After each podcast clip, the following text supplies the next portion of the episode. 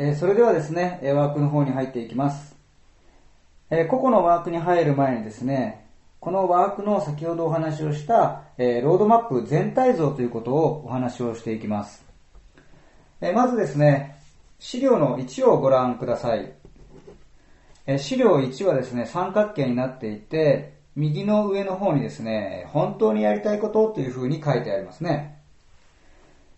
で、え三角形というのが掃除の形になっていてですね、え中間より少し左のところに今って書いてありますよね。多くの成功哲学とか自己啓発とか、それから目標設定っていうのは、えー、こんな形で三角形を書いてですね、右の上の方にですね、夢とか目標っていうのを置くわけなんですが、大抵の場合はですね、一番左の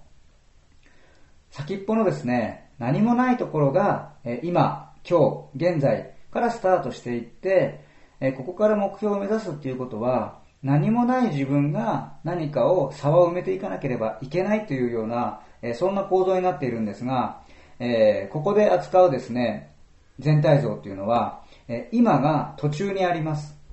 そして今よりも前にも小さな三角形があって、えいろいろな体験があって、それをもとにですね、えー、本当にやりたいことに線をつないでいく、そんな構造になっています。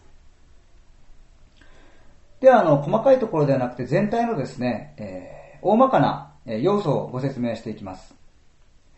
えー、今が途中にあって、そして本当にやりたいことっていうことを仮決めで決めるとですね、えー、右の上の方に、まあ、星が見えてくるわけですね。そうすると、今のところから本当にやりたいことに差が生まれるわけなんですが、え、その差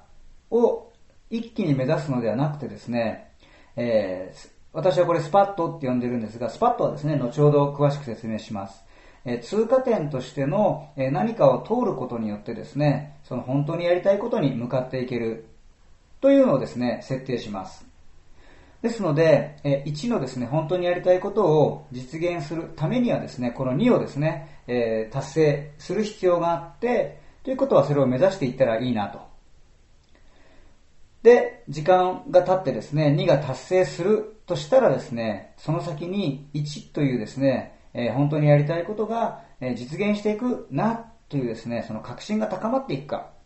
繋がっているかっていうのをですね、最初の計画時に、えー、感じて、そしてそれを何度もですね、やり取りしていって、そこにビジネスを貯めていくっていうのが1と2ですね。